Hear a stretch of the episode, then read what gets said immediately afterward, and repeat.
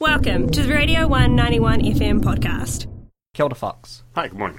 How are you today? I'm good. You know, I just heard the most interesting thing about cryptocurrency and liquidity and centralized banking, and I really no, just let's talk about Taylor Swift. instead.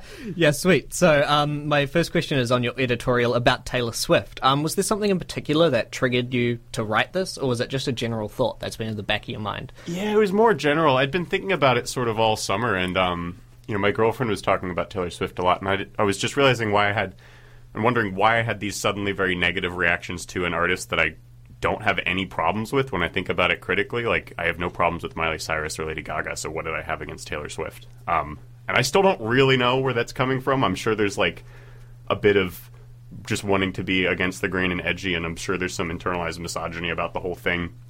But it's all in the editorial if you want to read it. Um, and so, in your editorial as well, you said that you frothed "You Belong with Me," which is the the past tense was the thing I picked up on there.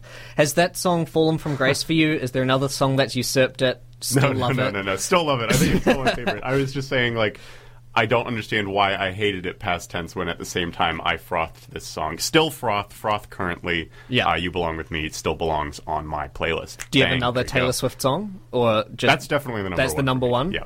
Okay, and so music issue as well. Hmm. Lots of good pieces in there. What are your thoughts on the Dunedin music scene? Dunedin music scene. I mean, Dunedin is a musical city. It, it- Pavement was influenced by Dunedin Dunedin sound, which I think is a testament to itself.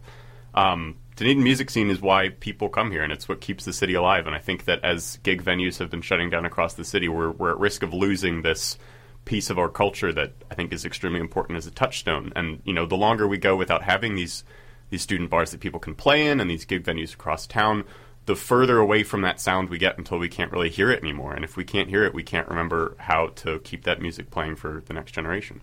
Is do you want the council or the university? Who should step in there? Do you think? Well, I think everybody should step in there because at the end of the day, it's not like a legislation thing. It's a question of like, do you want good music in the city you live in or not? Yeah. And the answer is yes, no matter who you are, right? Like, I'm sure there's more complicated politics in it when you really get down to it, but I think everybody should have a vested interest in protecting our music scene because it's like one of the coolest things about living in Dunedin. And so protecting it and putting in your own effort is that going to gigs basically? Yeah, it's going to make it gigs. big, make the market. Absolutely, it's it's it's creating a demand and then it's allowing the supply to be demanded and, and, and consumed. You know, if you've got friends or mates that are in bands, you go to their gigs, you help promote them because at the end of the day, it's really fun. You know, and Yeah. if somebody can make money by putting on a great gig, power to them. You know, you should support that any way you can. Awesome. Thank you for coming on the show, Fox. Pleasure mm. as always. Thank you. This was a Radio 191 FM podcast. All of our content lives online at r1.co.nz.